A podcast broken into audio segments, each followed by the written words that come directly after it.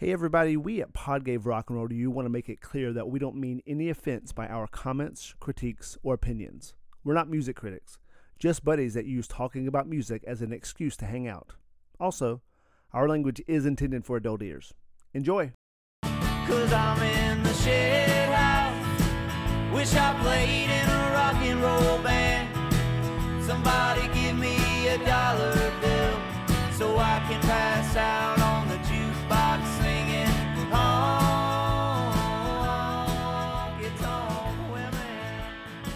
How was everyone's New Year? Very well, thank you. I didn't do much. I was sitting at home watching. Well, I was playing Scrabble until Jeff told me that Phish was playing Gamehenge at Madison Square Garden. So I spent forty dollars to watch about a half hour of Phish playing their old mythological Gamehenge set before I got bored of it and did not make it to midnight with uh, Gamehenge. How the times have changed. Yep. Getting bored by midnight. Did you actually get bored by watching the set? I haven't watched it yet. Yeah, I did. It wasn't the exact same thing as the original Gamehenges. And I don't know what I was expecting. It obviously wasn't. Gamehenge was a time and a place in the early 90s for a 20 year old college kid to enjoy. It's not for a 43 year old man in 2023. It's a completely different thing. Some may beg to differ. Jackson being one of them. Shots fired already. Shots fired already. It is a youthful idea that 60 year old men are now playing 30 years later. I mean, I wonder how fresh it is for them to, to do that. I wonder if they think it's kind of ridiculous at this point. Well, I mean, there has to be some reason that they shelved it for 20 years, right? 30. 30. 30. Yeah. So, and yeah, it's definitely the thing that's dreamed up by a high 20 year old. You know, it like doesn't come out of an adult brain. So it is interesting. It would be interesting to hear how they feel about that stuff now. Yeah, well, I guess if, if you're putting it that way, it's like every 20 or 30 years, then it is like a little nugget for the fans. So they probably do take some enjoyment in, in giving that to the the folks who are going to gonna still enjoy. I know Jackson, our friend Jackson from college, was extremely stoked that they played it because he was there. Yeah, well, they they made a whole production out of it. I think they had like uh, John. You actually saw it. I haven't I haven't really seen it yet, but there was kind of like puppeteers and actors, and it was a whole kind of theatrical performance around this rock opera kind of set. The- exactly, which was novel and new, and I suppose made it worthwhile on their end, and made it worthwhile in one sense for me to watch, but it also made it not like the original Gamehenges because part of the charm of the original Gamehenge was that Trey narrated to you, which was. It was funny because, you know, we're all adults, but he's narrating as if he's telling like a bedtime story to like a, a three year old. Like that, that that humor of the situation was built in, and, and and that was great at the time. But this was different. And the one hand, the only reason to do it and the only reason to get excited was specifically it was a reminiscence. Nostalgic. Yes, it was pure nostalgia. I actually haven't watched it yet. We had some friends over and had a pretty normal New Year's where we gave the kids a fake ball drop at 10 p.m. At least the younger of them. My older daughter stayed awake. And then uh, friends stayed over, you know, till well into the night, not quite midnight. And then, Yeah. yeah, we we made it there, but you know, crawling across the finish line, kind of thing. It's funny on the West Coast, you get to see the ball drop at nine. Like, I mean, they, they do the New York thing live. So Right. we watched that with the girls. And, uh, well, I mean, because we have a newborn, we didn't do anything. Like, we didn't even get dressed up. And then we stayed up and watched the midnight one and then went to sleep after that. What what's the midnight one on the West Coast? What happens at midnight on the West Coast? They replay the one that we watched at nine. Uh, but moving away from New Year's, Happy New Year's to everyone. Uh, this is the second uh, song of, of 2024, and there's a little bit of a twist in this one because Neil is uh, moving to New Jersey. So I decided to grab uh, two of my favorite people to talk music with from way back, and you may remember them from uh, last year. Uh, as they both guested separately, uh, Mr. John Shafranski and Mr. Jeff Gross. Jeff and John, thanks for thanks for coming back. Cheers, cheers. I, I sense that you you wanted New Jersey people to give Neil a springboard into his new state, and uh, flattered to be here, of course, and looking forward to wrestling the show away from you into some weird directions now that it's two against one. it's true. I'm, I'm like I feel like I'm on enemy, te- not enemy territory, but but foreign, un- unknown territory. Let's. There's too much weight behind foreign at this point in time, so we'll say unknown territory with uh, with you two, but also very familiar because we've spoke music together uh, many hours. It is funny y'all brought up Phish because when I was thinking of like, oh, what am I going to talk to these guys about before the song, I saw this headline artist turning 60 and trey anastasio was one of those in 2024 so neil and i do a game it's a little uh, childish but it's like Mary boof kill. Uh, we say boof instead of fuck because we're a family friendly podcast. Wink wink. But You got a lot of kids listening to the show, Josh. i did find out my mom listens more than i thought she did and i don't, don't know how i feel about that. Um, so I went through the list and I found three that because it's it's basically guys or bands and musicians that were like came to popularity in the early '90s, right? You know, your Pearl Jams, your uh, Smashing Pumpkins, your Phish, your like Warrant, your yeah, there was a lot of people from Warrant, your Soul Asylum, people like that. So. I know. and so I picked three to do a Mary Boof Kill segment here, and those three are Eddie Vedder, Tom Morello, and Lenny Kravitz. Oof. So, who wants to take this first? It's a no-brainer. Eddie Vedder is definitely marriage material. He will stand by you. He's a trustworthy guy. He's a solid guy. That voice is solid, yeah. Yeah, comforting, Stable. comforting, strong, strong, strong family, stable family man. If I was at all possible that I could put sexuality into the equation, I suppose I would say Boof, Lenny Kravitz. But obviously, I can't actually put any sexuality into the equation. That is not the point. Yes. So I would kill Yeah. Lenny Kravitz, which leaves Tom Morello. So you're taking Tom Morello to your bed. Absolutely. Yeah, All right, all right. See, I thought it was obvious. I agreed that uh, Eddie Vedder has been committed to the same bandmates for all those years. Yeah, I yeah, mean, how old are they? A hundred? We just said they're sixty, but they're actually a hundred. Y- Yeah, yeah. In in rock years. Yeah, exactly. And uh, I thought that Lenny Kravitz was the obvious um, sex icon out of this group. And- And, then you got to part with Tom Morello. Um, although I'm not thrilled about it because I, I think underneath all the uh, hard nosed driving rage rock, uh, I think he's actually a soft and kind man. You know what? I saw him escorting his grandmother to a local election in the valley one time. So yes, you know, it was just like this is a s- civil-minded human being. But I agree with you, Jeff. I'm gonna kill in the name of Tom Morello. So,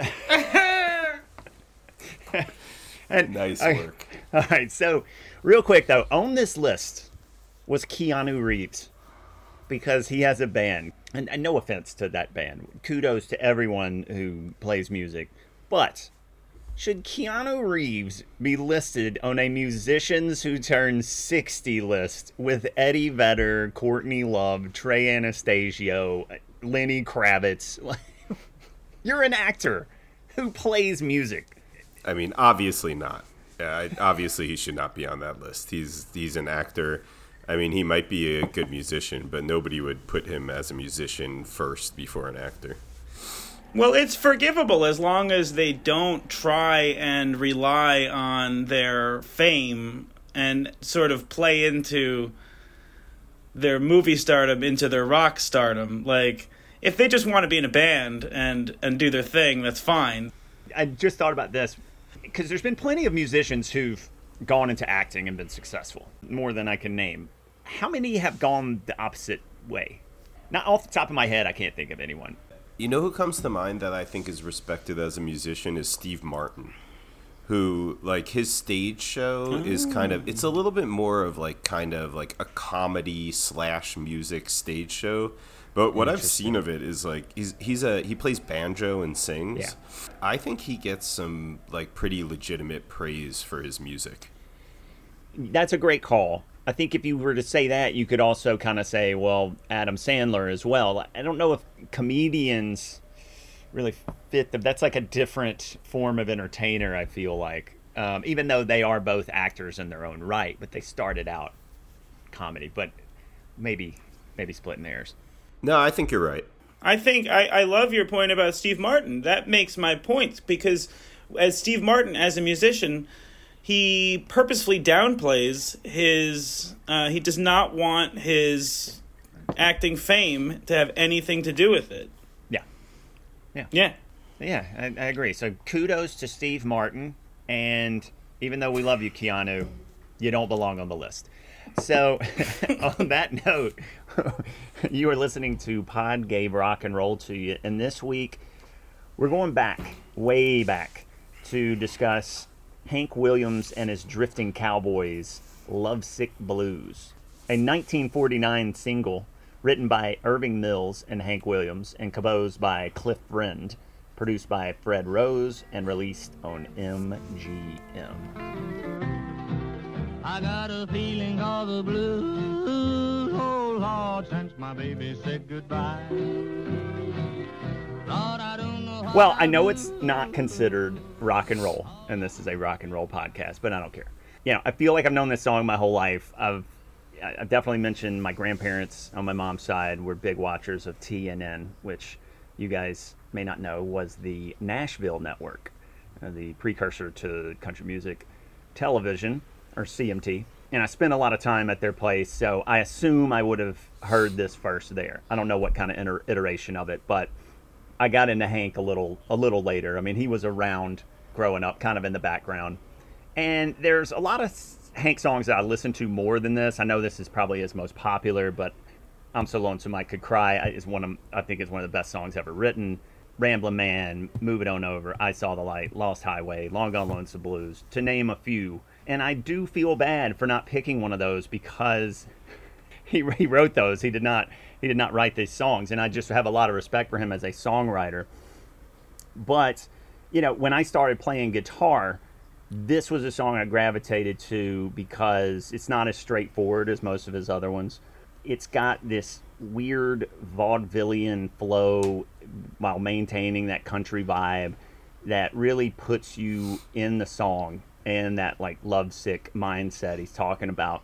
I mean, vibe only. I, I, you don't even need to hear the words, I don't think. And if you can, if you have the accent and can sing it, it, it is a it's a treat. So it's it's very similar to Long Gone Lonesome Blues in that way. Like he just really hangs on the note and the melody, and both of those things just allow you to lose yourself in the song. I, I like to comment on like how fun songs are, and we've done a lot of those in the last few episodes. But this one is like more of an experience, and I think that's what like the best music does. Like I, there's not a whole lot of songs I can say, man, that was an expe- It's an experience every time I hear the song. Well, my background with Hank Williams is that I I have still not doven into him as much as I should. I'm ashamed to say. I have listened to him enough to have a the greatest appreciation I possibly could for him. I hold him up as a god of American music in a certain mythological place. He's like an archetypal figure for me. I, I know I'm so lonesome I can cry really well. I know the Lost Highway really well. I um, think he has an amazing voice and was a great songwriter. He's the quintessential guy at the quintessential moment of country music when country music was still country music in its own right. It was not defining itself against being anti cosmopolitan. It was just smart guys who happened to live in the country who were just being honest, just writing perfect songs. And he's just, he, you know, he's the central figure of that entire thing. I understand all that. I, I never became an expert. I know very few of his songs by heart. Yeah. I can play this one on piano now, which is really fun, and I'm looking forward to getting into him more thanks to you. Yeah, I have to echo a, a similar sentiment, but even earlier on the path. Hank Williams to me is always kind of name I've known, and I don't know if I could have put a song with the name before this. So I was excited by this song choice, mostly because it it kind of leveraged me into the research project of filling in this important gap of knowledge in kind of my musical, my personal musical history. I got to echo John's sentiment about the voice. His voice shines through, and even in a song that we're going to dissect that he didn't write, I, I think the voice is kind of the shining star of this song. But um, mostly it's just a big thank you to you, Josh, for sending me on what has been a uh, pretty fun journey over the last week, learning about his life as well, which I, I hope we have a chance to get into talking about him as a person too. Oh, for sure. But let's just let's piggyback off that because I, I did write down my favorite part of the song, and I think if you if you like this song or like him in general, you have to like his voice. I'm sure it's a turnoff to some people. It's definitely not something you're used to hearing on a daily basis. It's not even similar to a lot of like the Appalachia stuff. I mean, he's from Alabama, but if you're familiar with any of like the older country guys that yodeled, like Jimmie Rodgers being the, the father of country music, I mean, he's just a straight yodel. I mean, like if you listen to it, you're just like, whoa, dude, maybe calm down on the yodel. But Hank just does it better. For me, it's more aesthetically pleasing. I'm not somebody who just loves a yodel in general. The perfect example, I think, in this song is Daddy, such a beautiful dream. And then, like, he kind of does it more subtly with all over. And then that resignation and heartbreak kind of comes down. It seems, you know, the way his voice flows really m- mixes with the, the melodic flow of the song, which is pretty unique. You don't hear a lot of songs that are just this many sevenths. And the way he's able to kind of manipulate his voice over that adds an element that takes the song into another, you know, realm. I, I, I feel like vocally. Lord, I love to hear her when she called me sweet. Such a beautiful dream. I hate to think it all over. Yeah, I have to agree with that, and I mean, not begrudgingly. Obviously, it, it's a great point. It's the the the yodel in particular. The way he able he's able to modulate kind of between the octaves with accuracy, but with style, is one of those things that only a really skillful singer is able to execute. And I, I don't necessarily mean like classically trained skillful, but somebody who has practiced or just has a natural ability to hit notes on pitch. Yeah. That's He's put in uh, hours. It does not seem like something that would be easy to do. I, I was going to say something quite similar to what you said, which is that the way I was like framing it in my mind was the, the, the yodel seems to permeate every line of the song, every word of the song, whether he's actually yodeling or not. It sort of it loosens his throat and it gives a sort of ethereal quality to the vocal the whole time. It, it- it's not like just the yodel when it's most pronounced at the end of the lines when he when he actually yodels, so to speak. It, it Yeah. just makes it, like you said, a really wavy melody that goes up and down.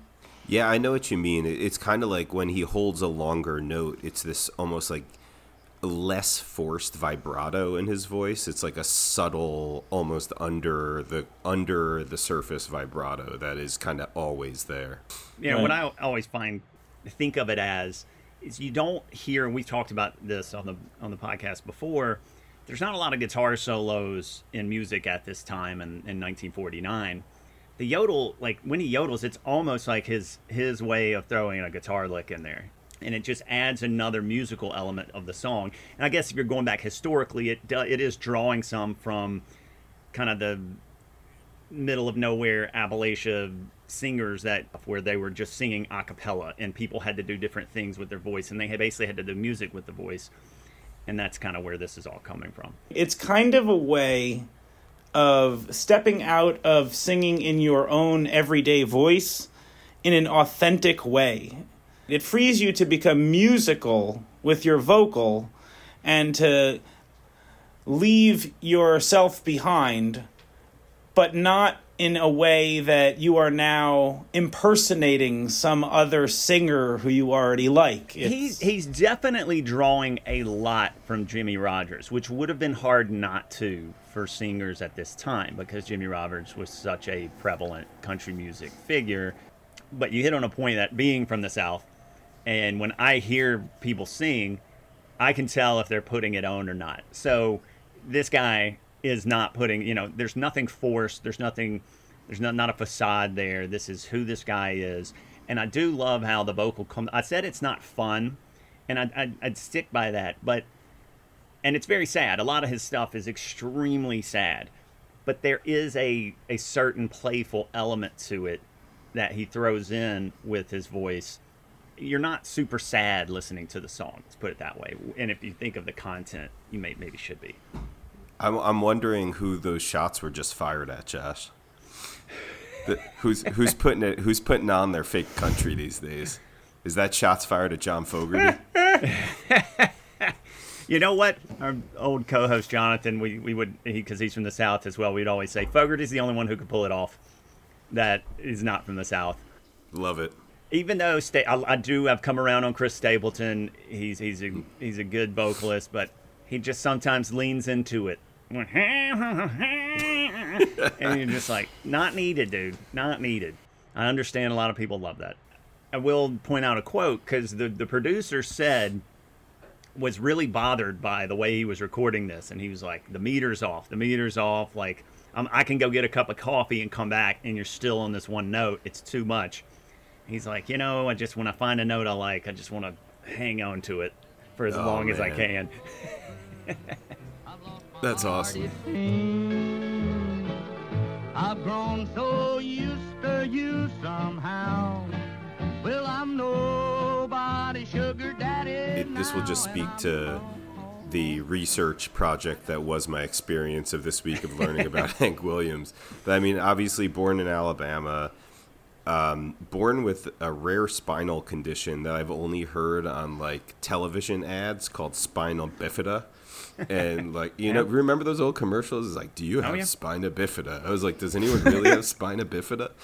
So, guy's got a lifetime of pain. Obviously, much more well documented is his painkiller addiction, alcoholism, and how unreliable he was, constantly being hired and fired by radio stations, hired and fired by his band.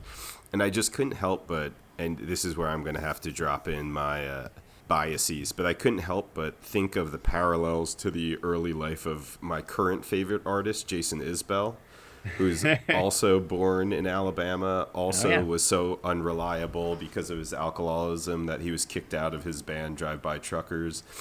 Thankfully, in, and uh, thankfully for all of us, you know, he famously gets clean and continues to write amazing music. But Hank Williams ends up having this kind of rocky, painful life and dying as a 29 year old in the back of a car on, I, I believe, I think I read it was on a New Year's Day 53. Does that sound right? Yep, yep. That's that's a sad thing, and the and the funny thing about this song being so undependable and a country music icon, this was his first number one. This brought him to the Grand Ole Opry. It had been a long time coming. They would not invite him because he was just kind of known for all of the the pills and the drinking and the unreliability, and just being kind of a rough guy and you know got a standing ovation and then he was just accepted by the the community after that for the rest of his uh, short life you know and it, he became known for this song even though like we said at the beginning i mean there's so many so many other songs that i think are now, i would think at this point are more well known than this like you know hey good looking uh, jambalaya honky tonk and move it on over just because they were covered in later years and but became popular that way i do want to bring it back to melodically, John, you mentioned something. You said this was at a time when country music. It wasn't like anti cosmopolitan. Jeff, you texted us and said, "Hey, you know, this is a cover song," and I was like, "Really?" But if you look at the people involved in terms of writing and producing this song, you're you're talking about the melody was composed by a guy in Tin Pan Alley in New York uh, named Cliff Friend, who also wrote the theme for Looney Tunes called "The Merry-Go-Round Broke Down." And if once once you know that, you're like, "Oh, of course it's the same guy." Like it just has it twists and turns like that. Not to get too super like nerdy about it, but the lot of sevenths, you know, a lot of major third. There's five parts before it gets back to the first part again. I mean, it just keeps going in a different direction, and all of them are equally as good as as the one before. And it, it just keeps you engaged and interested because you don't know what is about to happen in the song. He also starts the next line at the end of the line before it.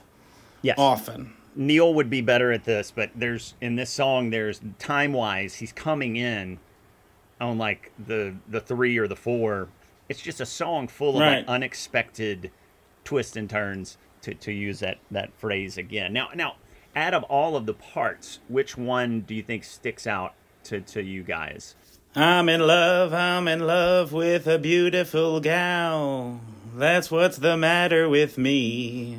Yes. Which also is the that's the cosmopolitan part of the song. That that's the part that when I heard that, it made me think of Emmett Miller, who did cut this song in 1922 in New York City yes. with Jimmy Dorsey and Tommy Dorsey, like which is just a horn band. There's no acoustic guitar on it or anything like that. It's Yeah, but it has the the bones, right? I mean, the bones. It's not Right. a complete song that it is when it gets to him, but it has the bones there, and it does sound. That's like that's not like vaudevillian. yeah, I don't know. I don't know if you would Right. call Broadway in the twenties feel to it. Even though at heart the lyric is a blues kind of country blues lyric, but the melody is not really at all. It, there, there's something more, like you said, more cosmopolitan about it right. For me, the the one that stands out is just when he goes to the "Like heart it seems. That's such an unexpected. It, it's a major three hits right there. Up until that point, he's kind of keeping with with a with the kind of a common chord structure. There's one, there's four, there's you know five, and then he hits that major three, and then he goes into that. I've grown so used to you somehow. I, it, and that is more like a rollicking. The I would say the the part you're talking, John. Well, I'm in love. That's that sounds like more of a traditional bridge. Well, I'm in love, Right. I'm in love with a beautiful gal. That's what's the matter with me. Well, I'm in love, I'm in love with a beautiful gal.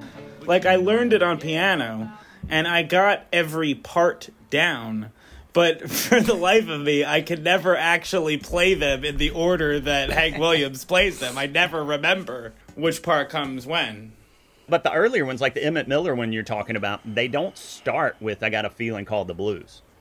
It starts Right, he starts with that vaudeville line. Yeah. Right. I'm in love. Uh, and, it, and maybe that having Right. that little bridge at the beginning worked better for. I think it was a play. Oh, Ernest was what it was written written for originally. I couldn't find uh, the woman Elsie uh, Elsie something uh, had recorded it first. I couldn't find a version on, online. I'm curious Right. about another kind of like situating this in in history kind of idea. The idea of blues in general as kind of like a metaphor for sadness. Like how far along like where does that come along in the history of music? Is blues like Well, well, blues is like W.C. Handy was kind of first guy to like kind of start putting it down in like the composition sheets, uh, and that's early, you know, 20th century. That's like 1910 in, in that area somehow.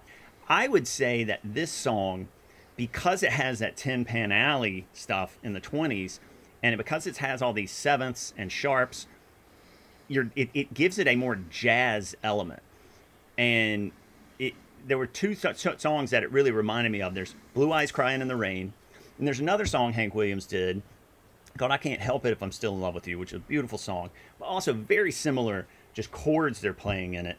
And of course, I looked it up this week, and it's the same producer, this guy um, for Fred Rose, who was Hank's uh, was Hank's guy. I mean, he was his producer, you know, throughout. This is another Tin Pan Alley guy who came from Nashville, was in Tin Pan Alley, and then he went back to Nashville and started one of their first publishing companies with Roy Acuff. And he he and Hank were one of the first two people inducted into the Country Music Hall of Fame. So they're they're basically establishing a sound, and the fact that this guy, first inductee in, in Country Music Hall of Fame, had that Tin Pan Alley background is something I did not know, and it's something that's really interesting to kind of hear because there's there's more of a jazz element in the song that than I was um, than I remembered. I want to make two points there. One is that if your listeners will recall my last appearance on the podcast, I made the strong case that rock and roll was a form of jazz. And right now, in this context, in rebuttal slightly to what you just said, Josh, I would also like to point out that, in my view, blues is a form of jazz.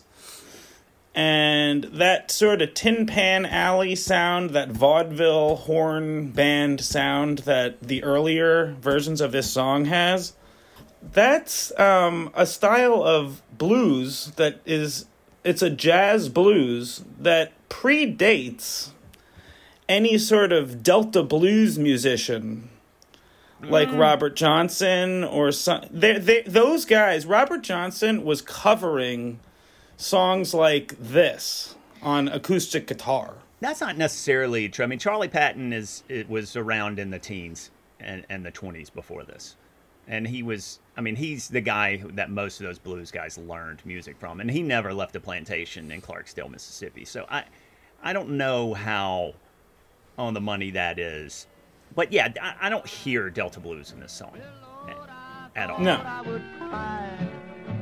She'll do me, she'll do you. She's got that kind of loving. Lord, I love to hear her when she calls me sweet.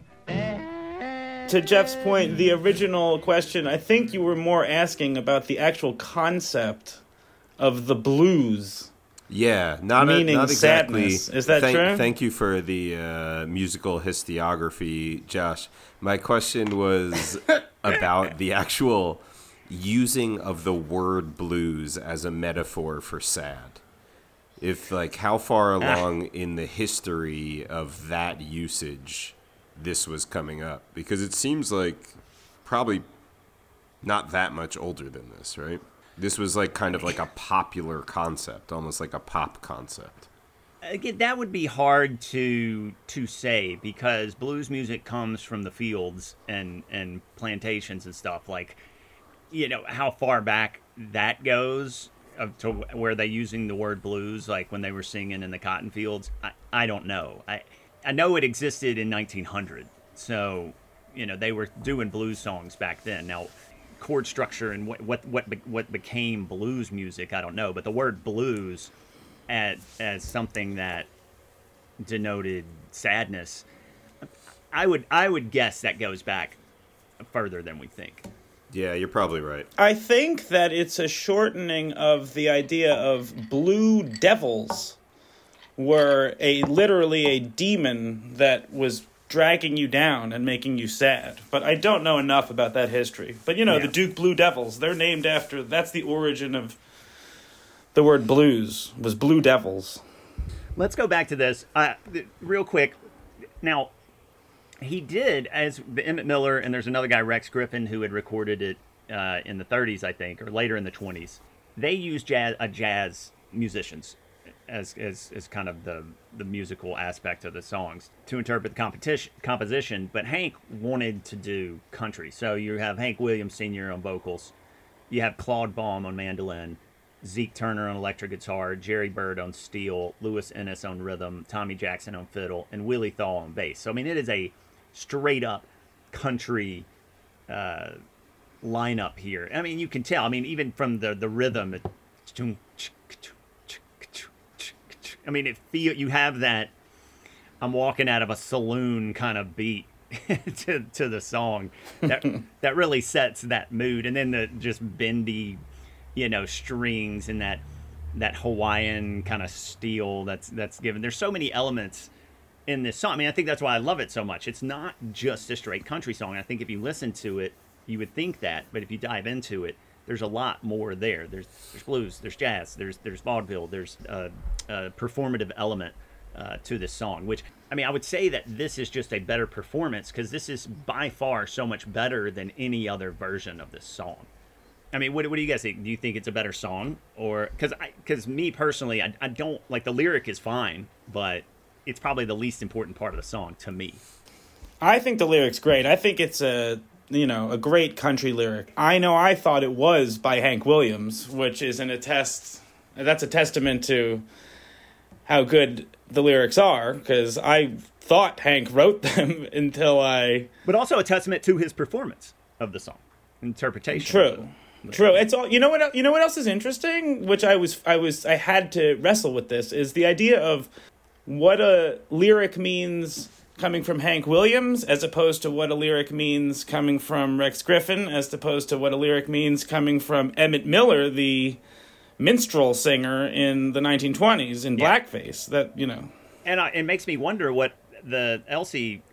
I hate that I'm, I don't remember her name, but to hear a woman do this, Elsie first- Clark. Elsie Clark. You know, I, I hate that I couldn't hear that one because that would be interesting to to hear her sing it. Is it the same as Emmett Miller? Is it was she singing doing it differently? Did he have his own take?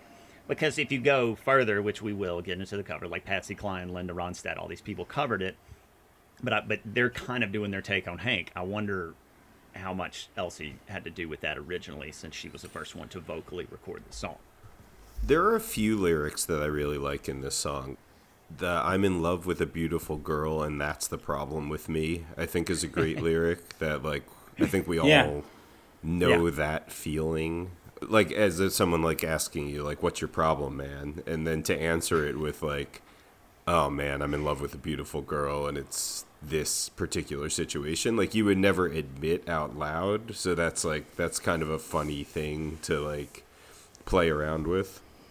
And then we have to talk about she'll do me, she'll do you. This like has to be discussed in under what he exactly means by do. Is it like ninth grade me saying do, or is it like she'll screw you over the way she screwed me over?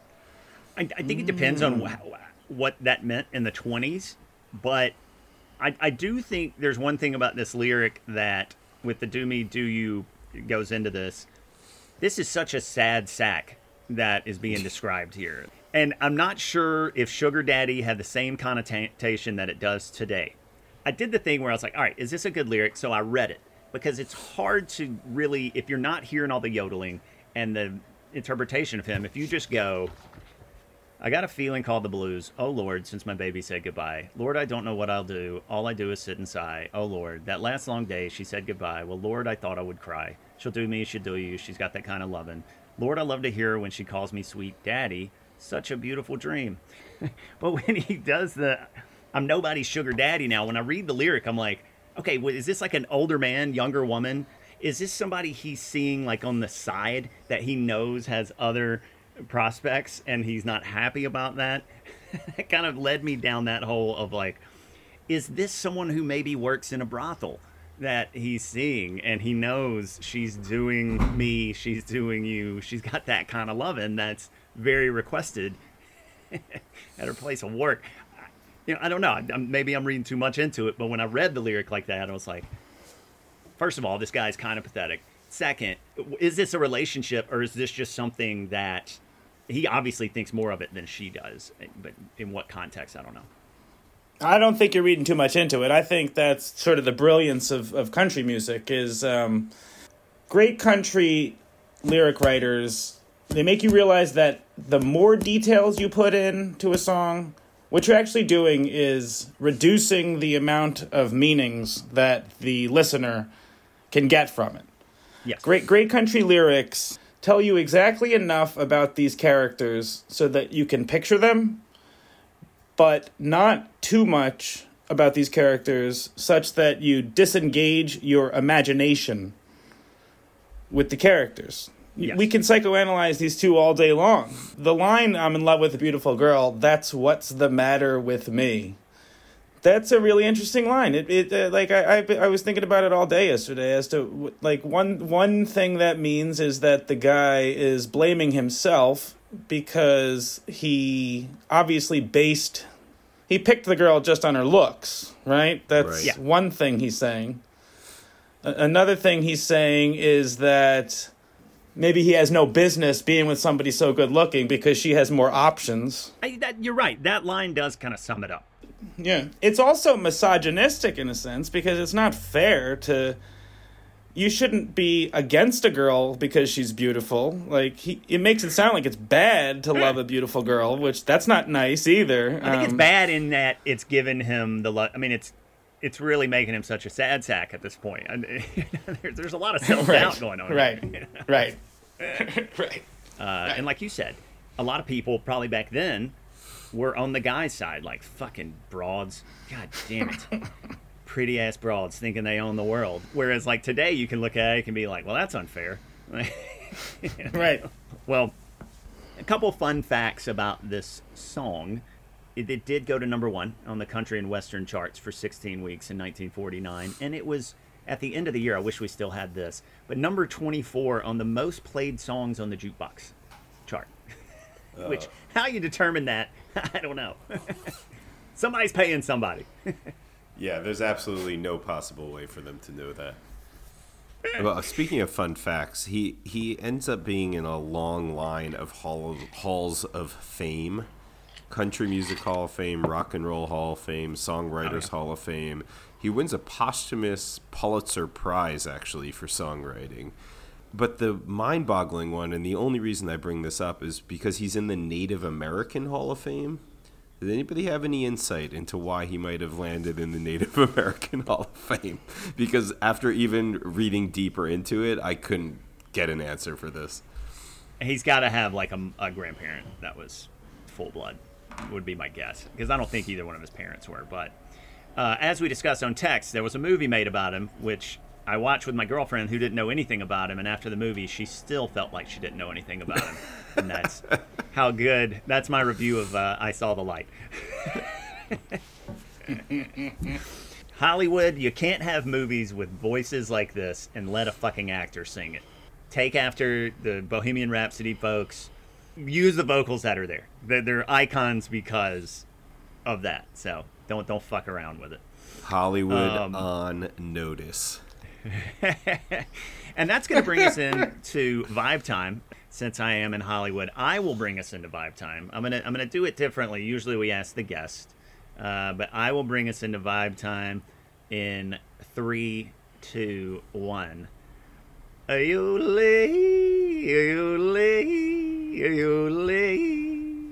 All right. As nice as as nice as that was, I never would have agreed to do this if I knew I didn't get to do vibe time. You get to do it your week. Okay, okay, fine. fine. I'll work on my vibes.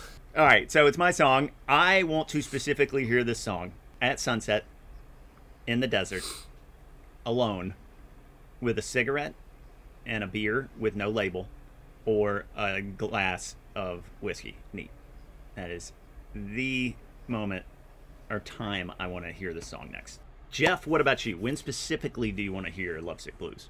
Well, no one's gonna beat that. I mean, you've like clearly thought about this a lot when, when you really want to hear that. Honestly, it's such a new song to me. I can't really situate it anywhere in my personal history that makes a lot of sense.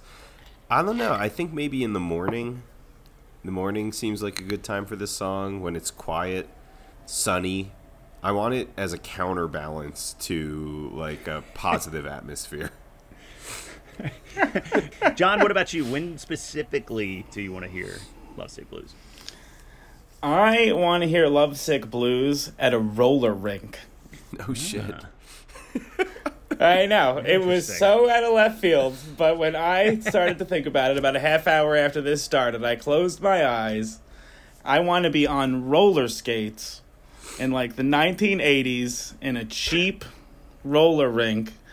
And there is something I can picture myself spinning around to the way the song is oh, it has such a fluid motion. The song and and Hank's delivery when he when he starts the lines all the time, like when he goes, "I'm in love." I can picture the big moment where you oh do one big push You're off and, flowing. and spread your arms out and coast for a while after he says that.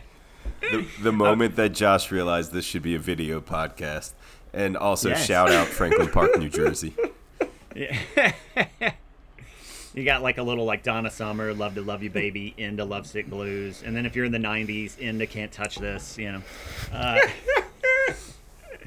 but speaking of uh, the roller rink, I think that's a perfect time to slide under the influence. Why don't we talk about the influences, or just a song that you would say listen to if you like this, or what you think it influenced, influenced by? John, why don't you start us off here? Um, well, we I mentioned we've been talking about the vaudeville aspect of the song. I mentioned Emmett Miller already, but I read this book by Nick Tosches, who is I think my favorite rock and roll writer. He wrote an amazing book about Jerry Lee Lewis called Hellfire.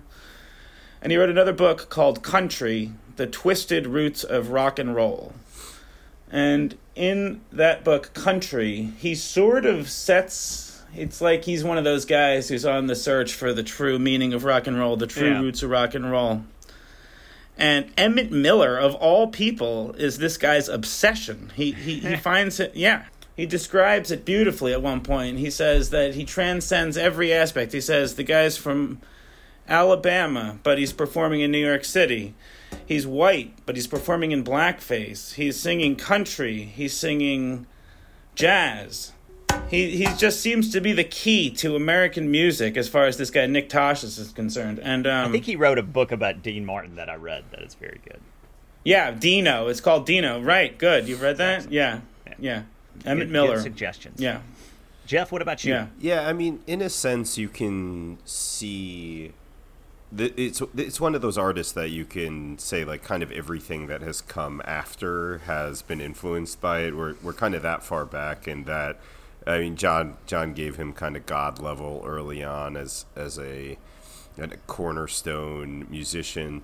Uh, the the ones that really jumped out when I tried to think myself through people that are like almost impossible to separate from this kind of music would be like Johnny Cash, Dylan, the Stones, like really well situated in this history. Yeah, absolutely. I like from a country perspective. I think you could go down the line like Marty Robbins, Merle Haggard, uh, Alan Jackson in like the '80s, '90s. Chris Stapleton, I mentioned earlier. Like he's kind of got how he sings a little of this in him, and, and yeah, I mean country music in general. And then I, I'll say Jimmie Rodgers again, just because that's the guy that everyone was was trying to be it uh, after after he came out, and, until Hank came out, I guess. Then they were all trying to be Hank. So naming all those people who were influenced by him is a perfect time to go under the covers because anybody after him probably covered this song. There's like a thousand covers. So let's just name a few like that you heard that you liked or hated.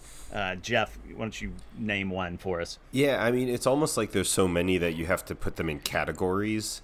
It's like there are versions that are kind of true to the style of Hank's recording.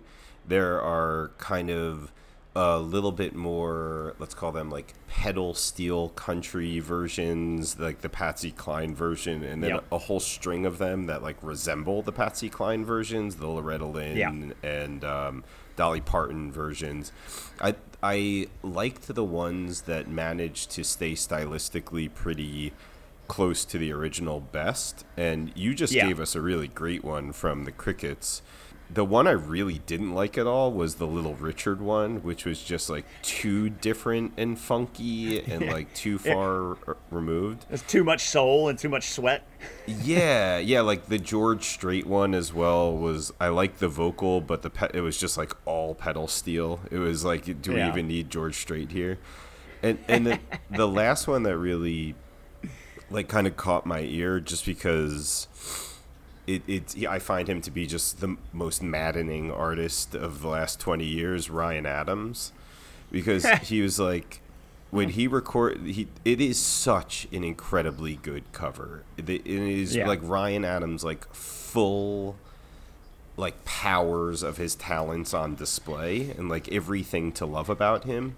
but it just like made me remember like I don't know He is one talented asshole. That is for sure.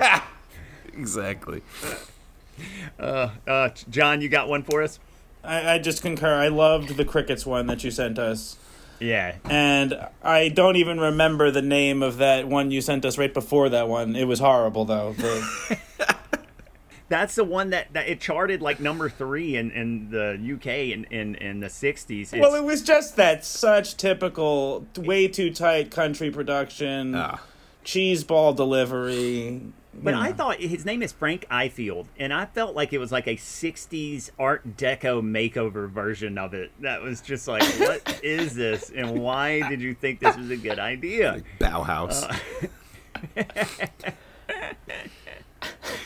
and, and yes, the Crickets is like it's it's it's like a lounge, jet, like a jet, like a. but it's it, it was so yeah, good. with a honky tonk piano. Yeah, it was great. The best like on the nose one I would say is probably Marty Robbins. I think he just does a. and I love that guy's voice.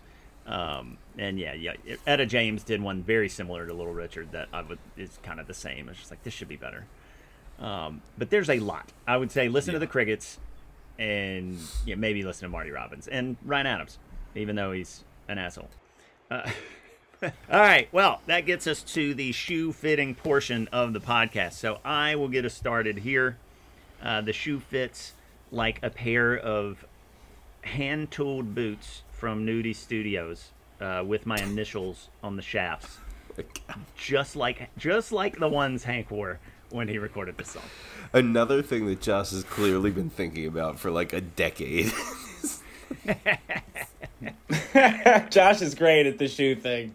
A lot, a lot of reps, a lot of reps. Nah, you're just Yeah, good at it. exactly. We shouldn't ever let you go first on that one. Really hard to follow. Uh, I uh, huge, huge clown shoes like sideshow Bob wears. yeah. Yeah, well, and, and don't get me. You know, I love this song. You know, I love Hank Williams. I'm not putting him down. Um, I think it has more to do with the Emmett Miller origin of the song, which is an absurdist '20s vaudevillian suit. Yeah. The guy, I you know, I've seen pictures of that guy, and he, his shoes are way too big, and he's wearing like a tight striped suit. Like he looks like a jester almost. Uh, that's great. Which there's something hilarious about this song. It's like Emmett Miller and Al Jolson were just getting after it in New York at the time. Yeah. Sh- shoes and blackface. Um, Jeff, what, what about you? Never mind. That's the title of the podcast. Clown shoes and blackface. It's definitely Jesus. going to get us the explicit warning. Yeah, gonna get canceled for sure. For me, I, I think it seems like Hank probably had one pair of shoes. Like he had a good pair of leather lace ups, just like good pair of leather lace up boots that he wore whether he was p- performing on stage or whether he was working on. Apparently, he was a shipbuilder for a while, and one of the times that he got fired from his music career during World War II, his whole band goes to to serve. He can't because of his spinal condition. Anyway, another uh, side side story, but like a guy who could afford one pair of shoes and just wore that one pair of shoes to death over like three years. His shipbuilding shoes. I like it. I like it. They're definitely waterproof in, in some way. Um, well, on that note, uh, our cover of Hank Williams and the Drifting Cowboys, Lovesick Blues.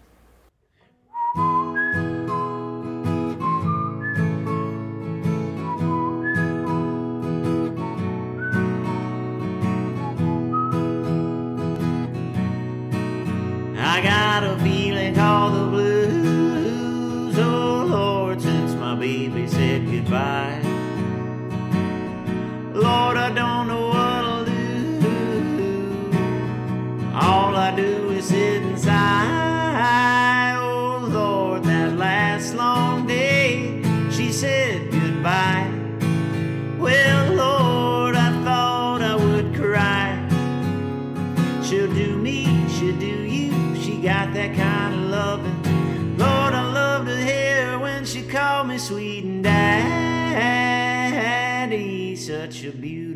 Dream.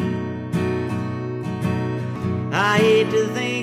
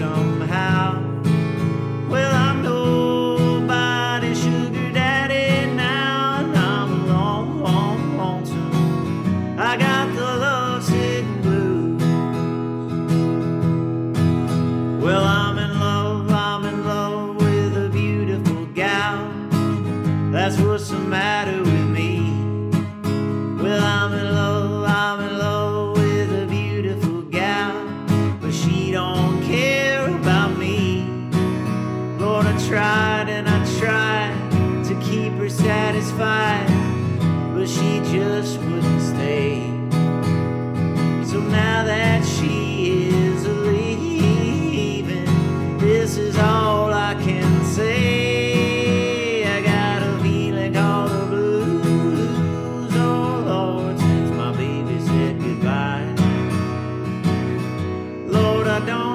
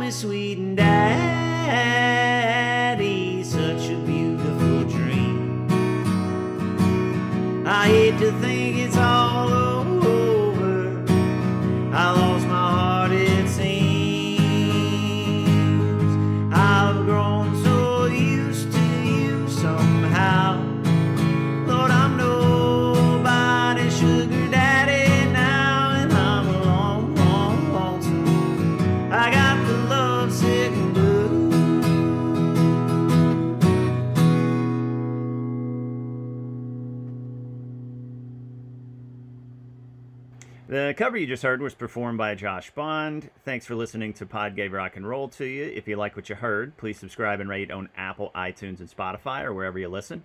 If you'd like to communicate with us, you can find us on Twitter and Instagram under the handle at Pod Gave Rock.